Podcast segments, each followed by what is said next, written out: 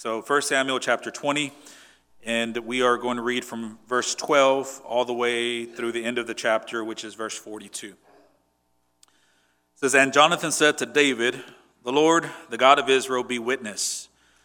When I have sounded out my father about this time tomorrow, or the third day, behold, if he is well disposed toward David, shall I not then sin and disclose it to you? But should it please my father to do you harm, the Lord do so to Jonathan, and more also if I do not disclose it to you and send you away, that you may go in safety. May the Lord be with you as he has been with my father. If I am still alive, show me the steadfast love of the Lord, that I may not die. And do not cut off your steadfast love from my house forever, when the Lord cuts off every one of the enemies of David from the face of the earth. And Jonathan made a covenant with the house of David, saying, May the Lord take vengeance on David's enemies. And Jonathan made David swear again by his love for him, for he had loved him as he had loved his own soul. Then Jonathan said to him, Tomorrow is the new moon, and you will be missed, because your seat will be empty. On the third day, go down quickly to the place where you hid yourself when the matter was at in hand, and remain beside the stone heap. And I will shoot three arrows to the side of it, as though I shot at a mark. And behold, I will send the boy, saying, Go find the arrows. If I say to the boy, Look, the arrows are on this side of you, take them, then you are to come. For as the Lord lives, it is safe for you, and there is no danger. But if I say to the youth, Look, the arrows are beyond you, then go, for the Lord has sent you away. And as for the matter of which you and I have spoken, behold, the Lord is between you and me forever. So David hid himself in the field, and when the new moon came, the king sat down to eat food. The king sat on his seat as the other times, on this seat by the wall. Jonathan sat opposite and Abner sat by Saul's side, but David's place was empty. Yet Saul did not say anything that day, for he thought, Something has happened to him. He is not clean. Surely he is not clean. But on the second day, the day after the new moon, David's place was empty. And Saul said to Jonathan his son, Why has not the son of Jesse come to the meal, either yesterday or today? Jonathan answered Saul, David earnestly asked leave of me to go to Bethlehem. He said, Let me go, for our clan holds a sacrifice in the city, and my brother has commanded me to be there. So now, if I have found favor in your eyes, let me go away and see my brothers. For this reason, he has not come to the king's table. Then Saul's anger was kindled against Jonathan, and he said to him, You son of a perverse, rebellious woman, do I not now know that you have chosen the son of Jesse to your own shame and to the shame of your mother's nakedness? For as long as the son of Jesse lives on the earth, neither you nor your kingdom shall be established. Therefore, send and bring him to me, for he shall surely die. Then Jonathan answered Saul, his father, Why should he put, be put to death? What has he done? But Saul hurled a spear at him to strike him. So Jonathan knew that his father was determined to put David to death. And Jonathan rose from the table in fierce anger and ate no more food the second day of the month. For he was grieved for David because his father had disgraced him. In the morning, Jonathan went into the field to the appointment, to the appointment with David, and with him a little boy. And he said to his boy, Run and find the arrows that I shoot. As the boy ran, he shot, he shot an arrow beyond him. And when the boy came to the place of the arrow that Jonathan had shot, Jonathan called out after the boy and said, Is not the arrow behind you or beyond you? And Jonathan called after the boy, Hurry, be quick, do not stay. So Jonathan's boy gathered up the arrows and came to his master. But the boy knew nothing. Only Jonathan and David knew the matter. And Jonathan gave his weapons to his boy and said to him, Go, go and carry them to the city. And as soon as the boy had gone, David rose from beside the stone heap and fell on his face to the ground and bowed three times. And they kissed one another and wept with one another, David weeping the most.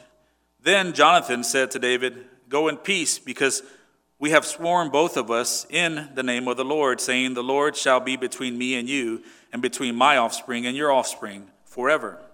And he rose and departed, and Jonathan went into the city. Amen.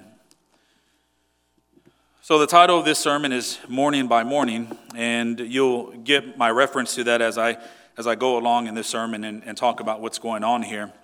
Um, but before we get to this week's passage, I want to take time to look at last week a little bit to catch us up, to give us some better context. Last week we covered 1 Samuel chapter 20, verses 1 through 17. And there we saw that David was having a difficult time, difficult time dealing with the constant persecution that he was, um, he was experiencing from the hand of Saul. And Saul here is, is just adamant that he wants David gone. And, and he, this passage here really points that out. We see it explicitly uh, how, how Saul's anger against David has reached a, a pinnacle to the point where he, he just wants to get rid of him. And we, not only today, but we've seen this kind of like building up, building up through the years as we've been marching through First Samuel. In the, in the matter of three years, we, saw, we, we see that Saul attempted to kill David nine times. Nine times. One time, Saul tried to arrange for David's death by sending him into battle with the Philistines. And mind you, the Philistines were David's, uh, they were his enemies. And he was, he was willing to use them. Uh, he was willing to use, Saul was willing to use the Philistines to kill David. Uh, one time, Saul traveled to hunt David down himself uh, to kill him. Three times, Saul attempted to kill David with a spear. And then four times, we see Saul sent assassins to kill David. So if you count, that's nine times in three years. Uh, no wonder why David was feeling the pressure of the persecution of Saul.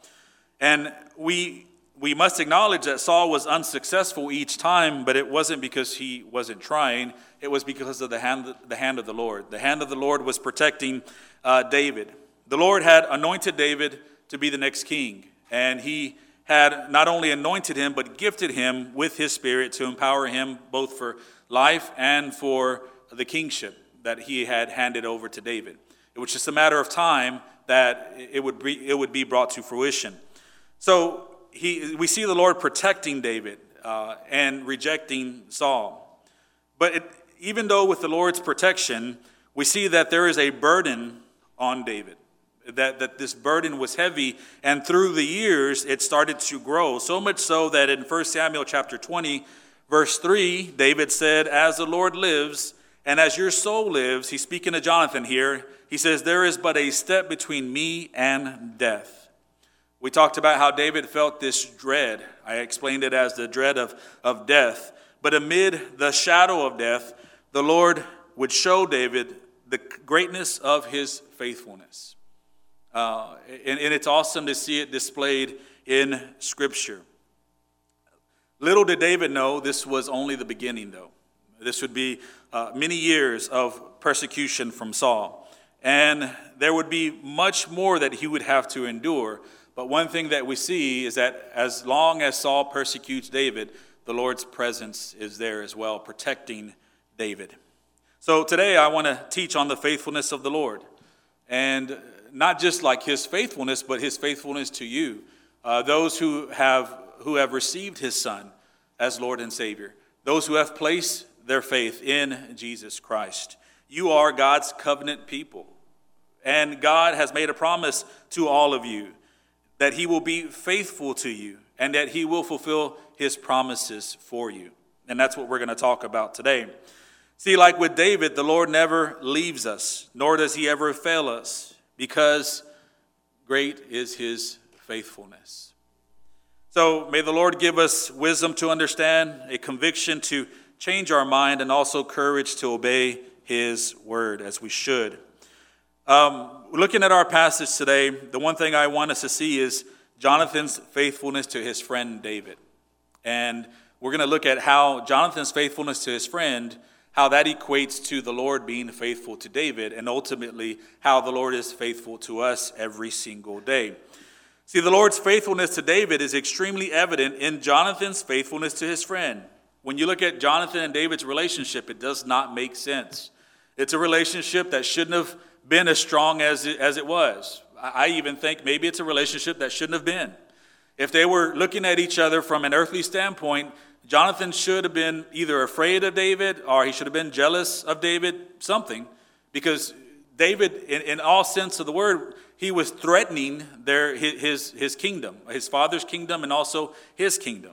But yet, God brought them together and used Jonathan to protect David. And it's a beautiful thing to see. David and Jonathan's friendship was established with a covenant. And that's very important, the word covenant. And, and, and this covenant agreement, we see it several times. Turn your Bibles to 1 Samuel chapter 18. I want to read verses 3 and 4. This is where the covenant is first mentioned. Then Jonathan made a covenant with David because he loved him as his own soul. And Jonathan stripped himself of the robe that was on him and gave it to David, and his armor, and even his sword, and his bow, and his belt. So there we see the mentioning of the covenant for the very first time between uh, David and Jonathan. And as a sign of humility, Jonathan removes his battle gear and gives it to David. And we would see that this would be the beginning of, of, of a friendship that should be modeled by, by all. This is a, a, a true and wonderful friendship where uh, they have love for one another. Jonathan would remain steadfast in helping David. Then we see the covenant mentioned again. Look at 1 Samuel chapter 20, verse 8. Actually, the first part of verse, of verse 8 it says, Therefore, deal kindly with your servant, for you have brought your servant into a covenant of the Lord with you. This is David and Jonathan talking again, reminding each other of this covenant that they made together. And part of this covenant agreement was for them to deal peaceably with one another. In other words, they were to be good, gracious, and faithful to, another, to one another as, as, as, as friends. Good, gracious, and faithful. I, I, I love that description because I think that's, I know that's what God has called us to be to one another, right? As friends in the Lord. Uh, we have a covenant as well, and I'll get to that here in a minute, but we are to be good, gracious, and faithful to one another.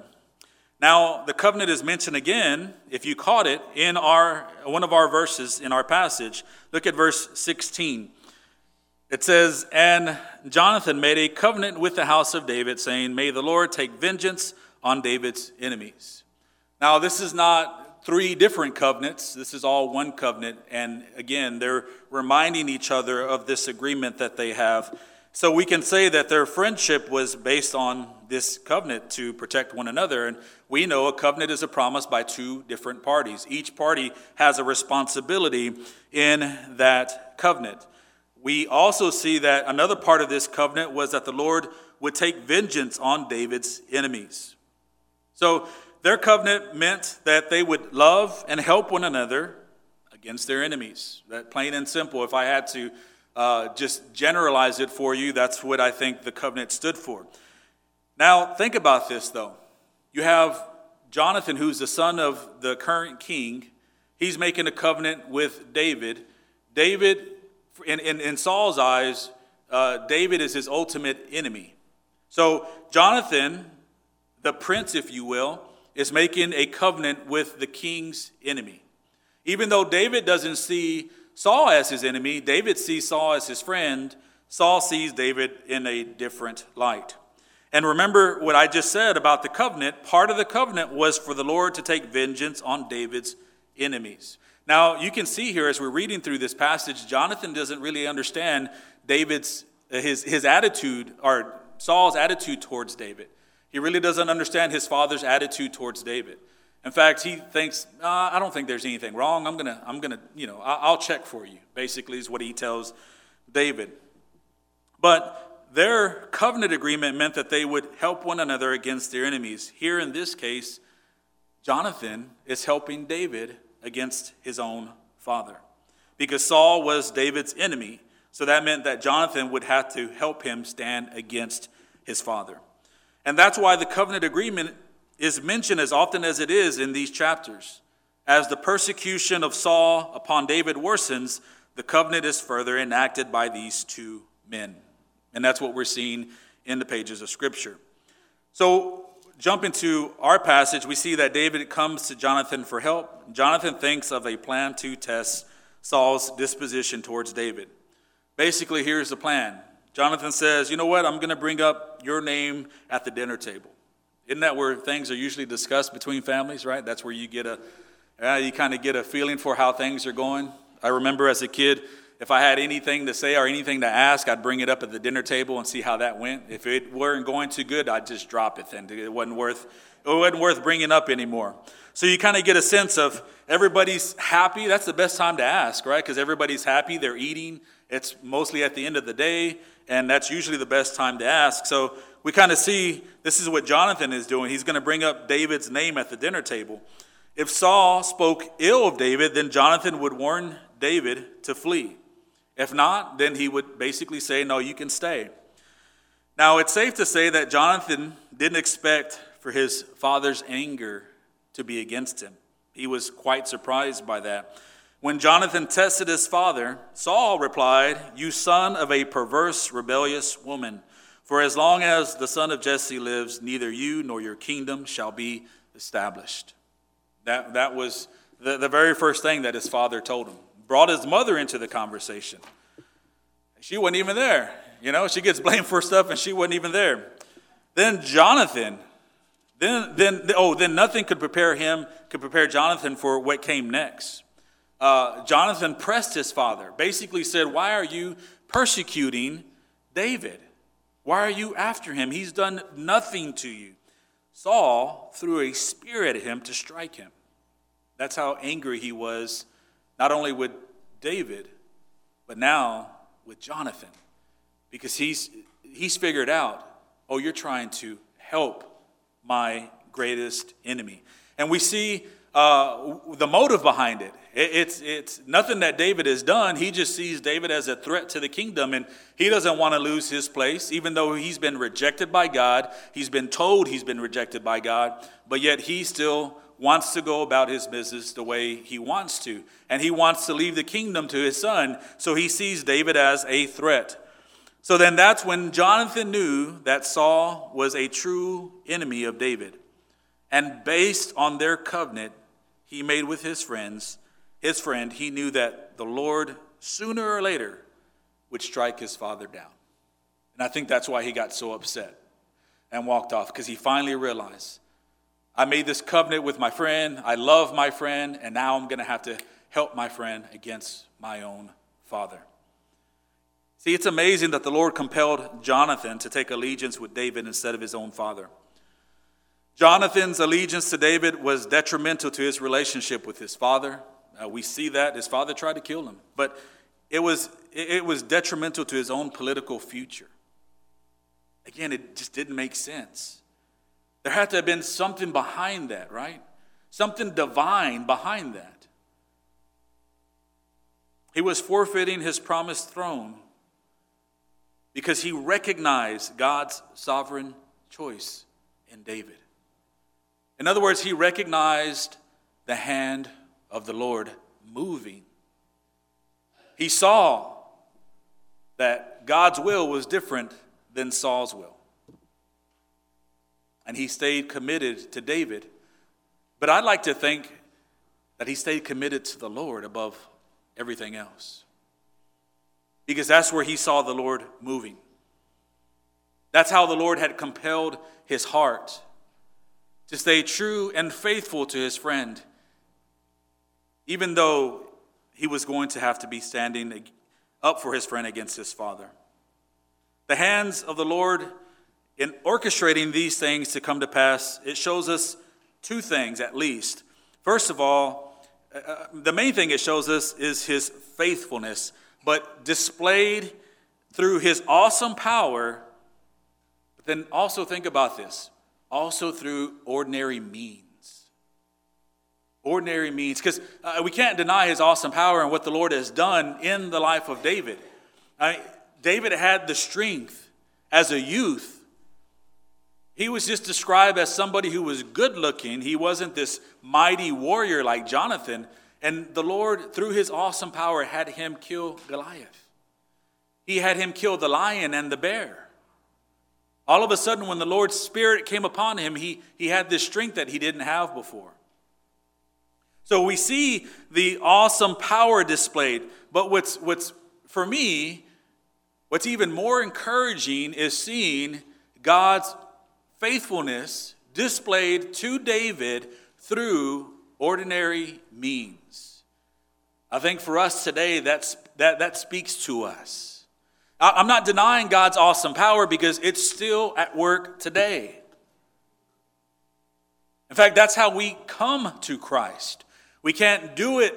We can't, I, you can't do it for me. I can't do it for you. It takes divine power for us to come to know the Lord. And his power is being displayed in an awesome way when that happens. Also, when the Lord decides to heal us of our iniquities. There are some who have been mightily healed by the Lord. And it's awesome to see that because it just builds our faith, and we just praise the Lord for that. We all have a testimony like that, where the Lord has moved mightily in our lives. But think about this that is not the norm. Many times we have to go through and wonder where is the Lord? Many times we have to go through what we're going through. Sometimes there is no healing on this side of heaven, there's always healing in the Lord on the other side. But sometimes there's none on this side, and we're wondering, like, where's the faithfulness of the Lord? The faithfulness of the Lord is displayed through ordinary means. Let me explain this. First of all, how great is the faithfulness of God?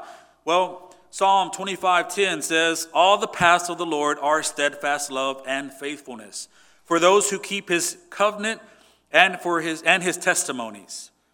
Also, Psalm 31:5 says, "Into your hand I commit my spirit. You have redeemed me, O Lord, faithful God." Psalm 36:5, "Your steadfast love, O Lord, extends to the heavens." Your faithfulness to the clouds. And then Psalm 40, 11. As for you, O Lord, you will not restrain your mercy from me. Your steadfast love and your faithfulness will always preserve me. Now, I picked those because obviously they speak about God's faithfulness, but it was David that penned these Psalms and many more describing the faithfulness of God to him. But I want you to guess something. Guess when he began to write these Psalms. I gave you some dates last week, and I said 1019 BC is when Saul started to persecute uh, uh, David. Well, the earliest writings from David started in, historians think, started in 20, uh, 1020 BC, which is just about a year after everything started for him. It was around the time when he was enduring, David was enduring Saul's persecution. Notice that David is not singing Jonathan's praises in these Psalms. You would think he would because Jonathan was his best friend, Jonathan was faithful to him. But David's not seeing that. He's not singing about that. He, he didn't say, All the paths of Jonathan are steadfast love and faithfulness. He also didn't say, Jonathan, your steadfast love extends to the heavens, your faithfulness to the clouds. No, what did he say? He said, Your steadfast love, O Lord, extends to the heavens, your faithfulness to the clouds. I don't know if you connect the dots, but Jonathan or, or David is praising God for his faithfulness to him through his best friend, through ordinary means, an ordinary person this companionship that they have. And it's not only restricted or, or, or, only for Jonathan, because Jonathan would soon, spoiler alert, Jonathan is going to die. As we leave 1 Samuel, we're going to see that. But yet, the Lord's faithfulness continues to David. It's not just based on Jonathan's presence, because the Lord is everywhere. And he has no limitations to the way he can minister to us. So, no, David is not singing Jonathan's praises in these Psalms, but rather the Lord's. That's because Jonathan understood that ultimately it was the Lord who was preserving his life. See, God's perfect faithfulness to his covenant people is found through both extraordinary, which I've already described to you, and ordinary means. But first, when we talk about extraordinary, I want to describe furthermore. God's faithfulness to us is found in the life, the death, and resurrection of Christ. That, that's extraordinary. I know many, you know, there might be some people who don't see that as extraordinary. I hope as a Christian you do because there is no way, no other way that you could have been saved. So that is extraordinary the life, the death, and resurrection of Christ. Christ is the basis of the covenant that God has made with his people. Listen to this out of Romans chapter 5, verse 10. For if while we were enemies, we were reconciled to God by the death of his Son, much more now that we are reconciled, shall we be saved by his life. That is extraordinary. That we, sinners like you and I, would be saved by the Creator and set aside for, for, for his service. I mean, we're, we celebrate that today because of Easter, but as a Christian, we need to celebrate that not only every Sunday, but every single day.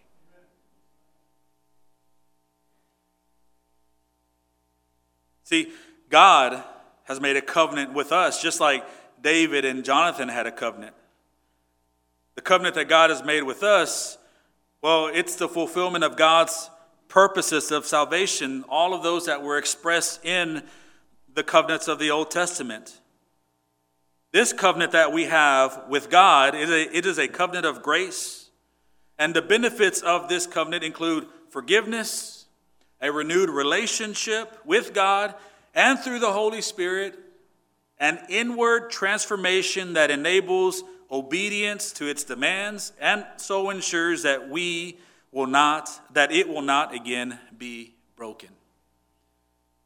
Just like David and Jonathan had a covenant that they would remain friends forever, we have a covenant with God that we will remain his people forever. And we did everything we could to try to destroy that covenant, and God did all that he needed to keep that covenant with us. And we are friends with God forever. So then, therefore, his faithfulness to us stands forever. Now, God is faithful to us in ways we do not recognize. This is the ordinary means. He, is, he faithfully equips us and sustains us for the Christian life. He does this by what the confession says upholding, directing, arranging, and governing all creatures and things from the greatest to the least, by his perfectly wise and holy providence, to the purpose for which they were created. That's how he does it. Philippians 2:13 says, "For it is God who works in you both to will and to work for his good pleasure." See, there is no doubt that God uses people to faithfully minister to us. I hope that the person sitting next to you or close to you, maybe behind you, I hope they're proof of that, that God uses people to faithfully, faithfully minister to us. But God has arranged it that they minister to us through ordinary means. What do I, what do I mean by that? Well, there is the Word. The Word teaches us, it commands us, it guards us, it convicts us, it nourishes us, and it spurns change of the head and of the heart. I could go on describing the Word, but in general, that's what it does. God has given us His Word to do all of that. In His Word is His faithfulness. If we ever want to wonder where God is, seek Him in His Word. Also, the sacraments. The sacraments unite us, encourage us, they remind us of the grace of God, and give us hope of a better future. How many of you have been encouraged in the middle of the sacraments or the ordinances? You should be, because God is reminding you of what He's done for you but that He will come back and He will take you where He is at. And then, how about prayer? Prayer is everything to us. It's our lifeline, it's comfort, it's peace, it's trust, it's our refuge, it's where we gain our strength, it's where we get our hope and our power. See, these are all ordinary means the word, the sacraments, prayer. Maybe you're going through something right now, and or maybe you've gone through something in the past, and you say, God, where, where are you? Where are you in my trouble? And you think, He hasn't shown Himself to be faithful to me. Like, I, Pastor, I can't really relate to you right now because I feel like God has abandoned me. Well, I will ask you, have you consistently sought after Him in His Word, in the sacraments, and also in prayer. Because God said, I will never leave you nor forsake you. His Spirit is in us. And He has set up ways to minister to us that should be able to give us what we need for life and godliness.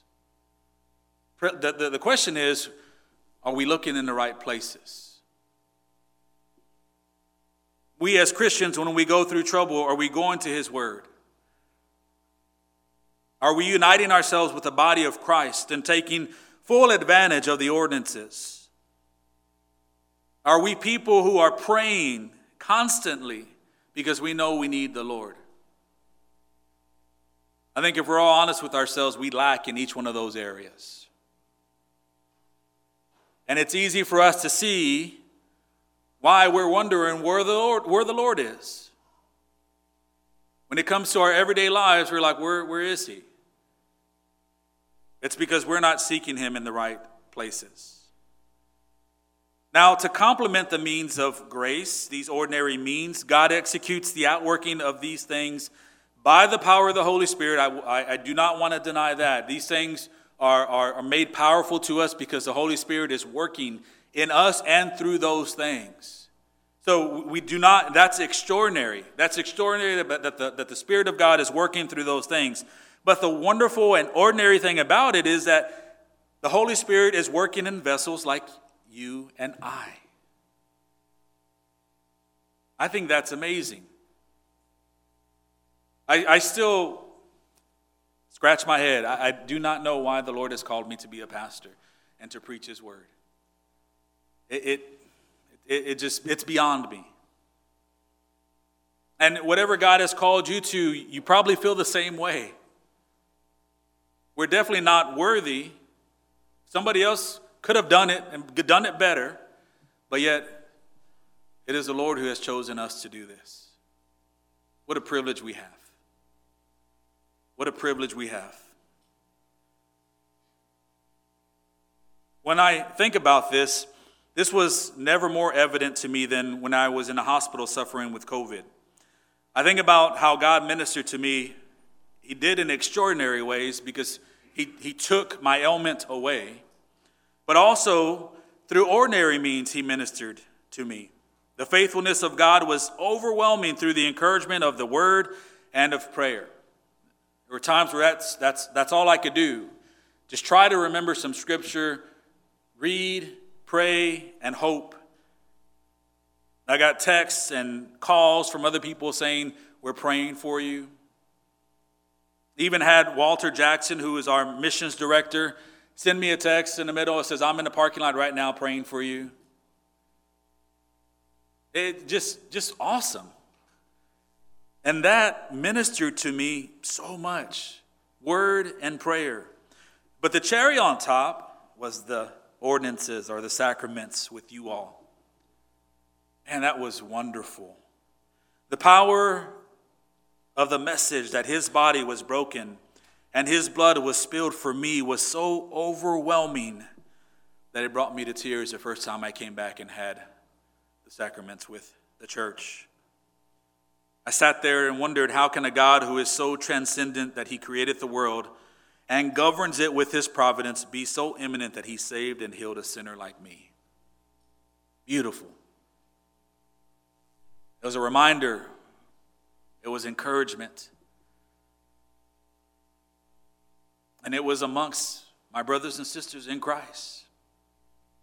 Us united, us not focused on ourselves, but rather the furthering of, of his kingdom, of us focus on worshiping God in spirit and truth. And the power and the presence of God was overwhelming. So, for you, Christian, God's faithfulness to you in the good times and also in bad abounds through ordinary people and through ordinary means. And that's why I say God's faithfulness is seen morning by morning. See, it's wonderful to see in Scripture how God used Jonathan to display his faithfulness to David. After Jonathan died, God used others to take his place. There's encouragement in there for us concerning that fact. Deuteronomy 31 6 says, Be strong and courageous. Do not fear or be in dread of them, for it is the Lord your God who goes with you. He will not leave you or forsake you. As Christians, we are called by God, number one, to be faithful. First and foremost, we are to be faithful to Him as our Creator. Secondly, we are to be faithful to each other. We see this summed up in the law, the first and greatest commandments to love the Lord your God with all your heart, soul, and mind, and also to love one another as we love ourselves. That's how the Ten Commandments are divided up. Well, when you look at the New Testament, Paul, Peter, James, John, and the rest of the apostles, look at what they taught. Look at what they proclaimed. They taught unity, they taught faithfulness to one another as part of their gospel. In response to God's faithfulness to us, their message to the church was we need to be faithful to one another. Now, the reason is because God's faithfulness to us is shown and experienced through His Spirit ministering to the church by the church. That's why there's this, this command in the New Testament for us to be faithful to one another. I don't know if you caught that, but God's Spirit ministering to the church by the church. We have this awesome power that is working in us, through us, around us. A power that we cannot see. It is God in the Spirit working in us, but yet He's using ordinary vessels to minister to one another. Ultimately, His faithfulness is displayed when we look at the cross. Especially today, when we look at the cross. The symbol of the cross shows us that God saved wretched sinners like us. His faithfulness is also further displayed with the symbol of the body of Christ the church. That's why Jesus taught that the church is the body of Christ and he is the head. That is a wonderful symbol for us and a reminder for us that we need to be faithful to one another. As we are faithful to one another, we see God's faithfulness to us. We, as the body of Christ, we must minister to each other not out of selfish ambition or vain conceit, but out of true worship of God. Now, conversely, we as members of the body of Christ, we must find our refuge in the Lord. I, I don't want us to get mixed up about that because remember, we are the vessels, just like Jonathan was a vessel. When it came time for him to meet his maker, he was gone, and yet the Lord provided somebody else for David. There are people in our lives that will come and will go, and yet the faithfulness of the Lord remains. Even when we think it's all over, I, I can't live without this person, I can't go on, we see the faithfulness of the Lord remain. So our hope shouldn't be in each other. Our hope always remains in the Lord. We know that He will always be faithful. Look, look how awesome the Lord is. Even the Lord can remain faithful to you even when there's nobody around you. The Apostle John was exiled to an island all by himself, and yet the Lord remained faithful. the Lord does as He pleases. And you know what's awesome? The Lord pleases to work through you.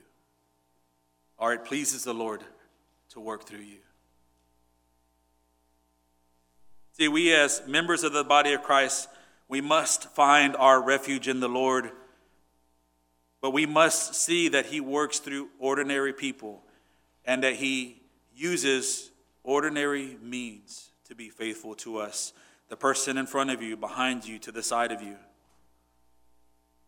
That is who God is using. Doesn't make sense for us to isolate ourselves. It doesn't make sense for us to not unite ourselves with the church. It doesn't make sense to push ourselves away from the body of Christ. Because when we do things like that, it's as if we are pushing the Lord away. See, the Lord, He is so great that He is above you. He is so gentle that He is in you. But He is also so gracious that He is all around you. So, to see the faithfulness of the Lord, look above, look within, and look all around. And I guarantee you, brother or sister, you will see how faithful He has been to you. We are reminded of, when we think about faithfulness, we are reminded of the cross. The Lord paid it all for us and for our sins to be forgiven. He was faithful then, and he will remain faithful now. It's, it's, it's kind of odd how we can look at the cross and we'll say, Yes, thank you for being faithful and forgiving my sins. But then let me give just a, a really bad example. We have this bill to pay and we don't know how it's going to be paid. And we think, oh, the Lord was faithful in at the cross, but he's not going to be faithful in helping me with this. Or let me give you a better example. How about a serious health issue? You're like thinking, oh, I, the Lord was faithful at the cross, but can He help me with this health condition that I have? Can He help me with this broken heart that I have? Can He help me with this lack of faith that I have?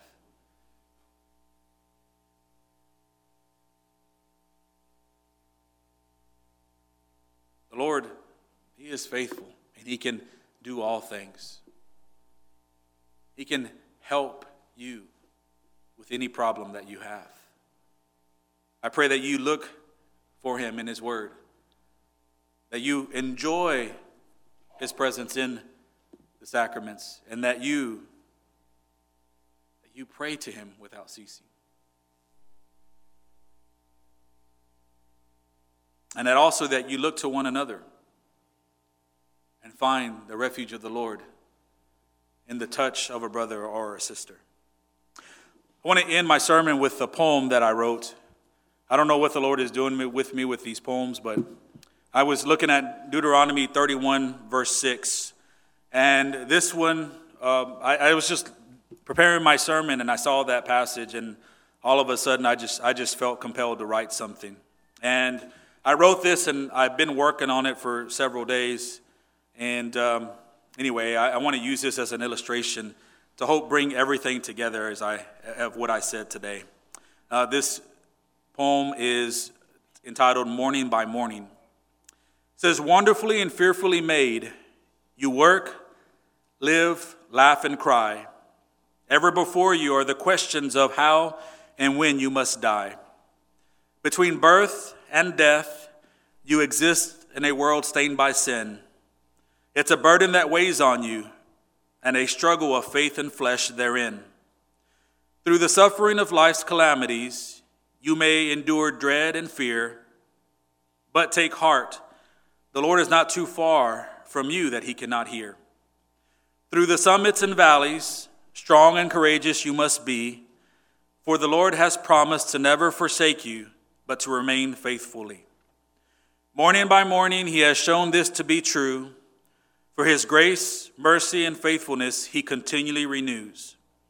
As you strain toward the horizon with all hope in the Lord, know that he is ever steadfast and that he has already prepared your reward.